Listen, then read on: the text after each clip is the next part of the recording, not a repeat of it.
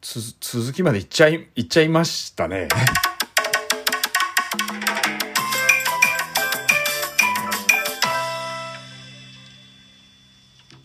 ちゃんと収録でやればよかったな、これも。12分ぐらいあれは話せるかなと思ったんだけど、全然尺足りねえとかなっちゃって、マジで。うん、まあまあちょっと続きなんですけど、まあそういう中でおそらくそれと同じ現象が今起きてるだけだと思うんですね。まあ既得権だったりとかもいろいろ問題もあるんだろうと思うので、うん、そこでなんですよね。だから結局なんかみんな AI になんか 100% を求めてる人ってめちゃくちゃ多く見受けられてて、なんか0-100でしか考えられないのかなって思うんですよ。だから AI は嘘をつくっていう言い方される人って結構いるんですよね。あれ嘘ついてるわけじゃなくて、今の知識量で答えを、要は解を導き出せっていう風に命令をされてるわけだから、そしたら答え出そうとするのがコンピューターの差がなわけじゃないですか。だからそれを総合してデータ分析をした結果こうですよって出てるだけの話なので、あれ嘘とかっていうよりも使う側の人間が AI に相談すること自体がおかしいんですよね。いやほんとそうなんです。それで結局じゃあ Google で検索しましたと何が違うのっていうところに行き着くんですけど、全然違うんですよ。 Google で検索するってことは選択肢がいっぱい出てきて、それを自分で選ばなきゃいけないんですよね。当たり外れを。でも、そういう AI が返してくることって、当たり外れじゃなくって、この AI の現状の知識を言ってるだけなんですよ。だから、嘘言ってるとかじゃなくって、じゃあ聞くなって話で。そもそも使い方がそういうところにないんですよね。今の現状の AI のレベルだと。だからその、要は今構築してあるデータの中とかサンプルの中で直近のことなんてデータ量が少ないから、そんなん急にポンポン答えれるはずがないんですよね、正直な話。だからそこら辺っていうのが理解できない人とかがおそらくなんかこう正しくないみたいなことをよく言われるんだろうなと思うんで、ちゃんと使ってあげるとそういうことじゃないんだけどなっていうのは分かると思うんですよね。だから誤りが多いとか少ないとかじゃなくって、だからそれを何回もデータ構築していくことによって AI が学んでいって、そこの要は誤りの部分を少なくしていくので、でもそこでもおそらく 100% じゃないと思うんですよね。 AI って求めるものってだいたい70から 90% 求めるぐらいがちょうどいいんですよ。でそこの中にやっぱりこう答えを求めることを聞く場合だから、〇〇についてこれどういうことなんでしょうかとか、例えば最近出た歌の歌詞の内容はどういう意味合いを含んでるのですかとか分かるわけないんですね。じゃあ分かりませんって帰ってくる時もあれば、まあそういうのがちょっとデータ構築の中であれば無理やりでも引っ張り出して喋ってくれる場合もあるわけなんですよね。そしたら違う、間違ってるとか言うんですよ。まあ芸人さんが面白がって言う分にはいいんだけど、要は一番その AI として今こう使うところっていうのが重要なのは、その誤差範囲のところをどうこう 100% に近づけて見せていくのかどうかっていうところは重要で、さっき言った Photoshop とかで映っちゃいけない人がいますよって、ここに例えば修学旅行の写真がありますね。そしてここに映り込んじゃいけない人がいますよ。どこの人かわからない人がバックに映っちゃっていた。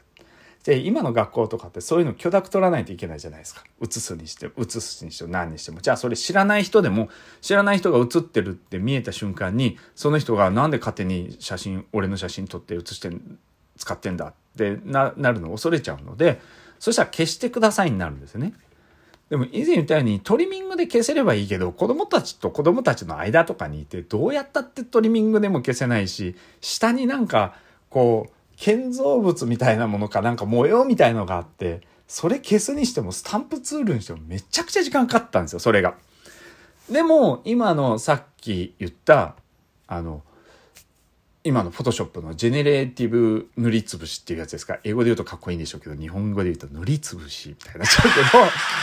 そういったものを使えば、ある程度後ろの背景を予測をして、例えばブロックありますよね。ブロック塀とかだったらブロックを予測して、そこをブロック塀にしてくれたりするものを、前回も言いましたけど、3パターン作ってくれて、それで消せるってなるんですよね。でも、よくよく見るとやっぱ若干違かったりするんですよ。そこで違うじゃんじゃなくて、人間がやったらこんなことやるのめちゃくちゃ時間かかるじゃんっていうことをちゃんとすぐにやってくれるんですよね。数分とか数秒とかで。さあ、そこに効率化が生まれるわけじゃないですか。で、それで消してある程度見た目ごまかされましたよ、消えましたよってなった時に、もうそれで良ければいいじゃないですか。もっと正確性求めるんだったら、もう人いない状況でもう一回再撮影しないと無理なんですよね、そういうのって。だから、やっぱりこう、そういったものだけじゃないと思いますよ。だから映像で、例えばこう今カメラで撮ってるものありますよね。追っかけてでもできるようになってくるので、今度おそらくアフターエフェクトだったりとかプレミアプロだったりとか、あの辺にも搭載されるんでしょうけど、そこでどれだけ追っかけてって全体を消してってって、こう合成なんかも素人さんでもそういうふうに AI を返せばすぐに、今までは技術としてやったものが AI を使ってやれるようになるっていうふうになれば、これってそういう人たちの飯の食いっぱくれとかじゃなくって、さっき言ったように目の前のなんかこうセンシティブ的なことですか、なんか神経質的にならなきゃいけないようなことあるわけじゃないですか、いろいろ。そういったものを解消したりだったりとか、じゃあこれだけ映像が多様化されたり、写真もこういうふうに加工とかなんとかっていう部分の中で、ちょっとしたところをその今までできなかった人ができるようになるっていうだけでも全然違うと思うんですよね。だからやっぱそういった部分でAI っていうのはどんどん進化をしていく。ただそれがなんかさっきもなんか反対してる人がよく言うように、論文が全部書けちゃうとか、小説全部書けちゃうとか、でもその中で間違いがあるとか、そういうことじゃないんですよね、 AI の本来の役割って。だから例えばそれを補助したりとかってめちゃくちゃすごいことだと思うんですよ。ある程度の文章の整えがあって、バーって打つじゃないですか。僕も文章を打ったりするときやるときあるんですけど、全体の文章を打つんですよね。じゃあこれをお客さんに提出用の企画書に落とし込むような文章に直してって言ったら、ある程度直してくれるんですよ。自分のところのデスマスだったりの統一だったりとか、そういったものとかっていうのはきっちり直してくれたりするわけなんですよね。だからそういうふうに使ったりするもので、今までのワードでついてて判断してたやつあるじゃないですか。文字とかなんとか、ああいうのでこう間違いのエラーチェックとかやったりとかあると思うんですけど、それがもうさらにワンランクアップして、こっちの表現が加えられたりとか、もう少しフランクにとか、もう少しこう大衆受けするようにとか、逆にもう少しこう知的な文章でとかいう風に詰めて作れるようになるので、自分が作ったものの細部、そして自分で最終的にチェックするわけじゃないですか。そしたらもうちょっと表現こうしたいな、したい。だからそういうふうにこう使えない人、0-100を求める人が必ず危険だって言ってみたり、なんか血が通ってないって言ってみたりしてるんだろうと思うんですよね。だってスマホが出てきたりした時だと一緒だったし、何でも新しいものが出てくると毛嫌いをして、そういうふうに言う人たちって必ず一定数いると思うんですけど、いつも思うのは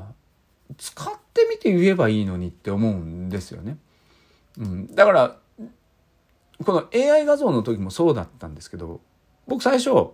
っとエッチなやつとかを作ったりしたんですよ。なんでかって言ったら、こういうプロンプト入れたらダメなんだっていうのが分かんなくなるんで、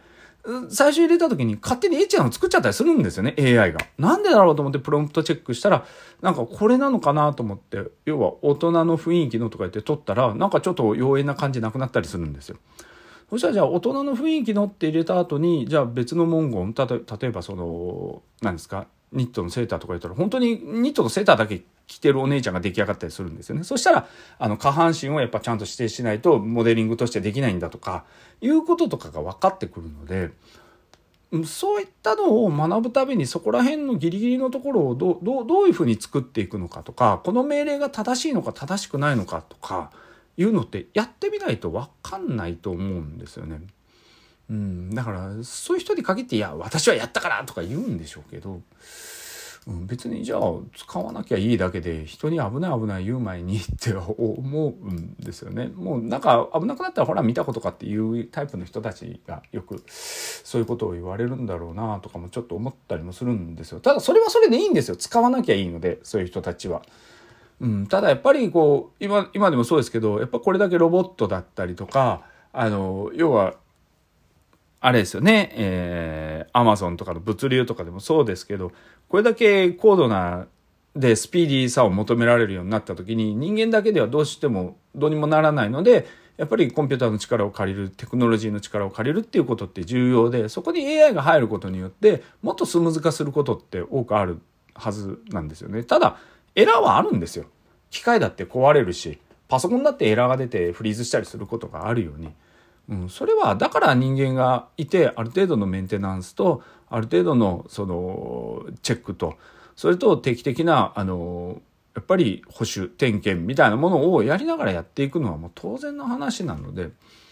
そしたらなんかね、人間のその仕事場が減るみたいな話言われますけど、それはもちろん効率的になれば減るんだろうと思います。だから政治があるんだろうと思うので、そこら辺っていうのをもう少し、この今の始まった1年で評価していくんじゃなくて、長い目でやっぱり10年20年のスパンで、じゃあ20年後どうなってるんだろうってイメージした方がいいと思うんですよね。で、その20年後っつってもって言われると思うんですけど、おっともう時間がまたないぞ、おいマジか？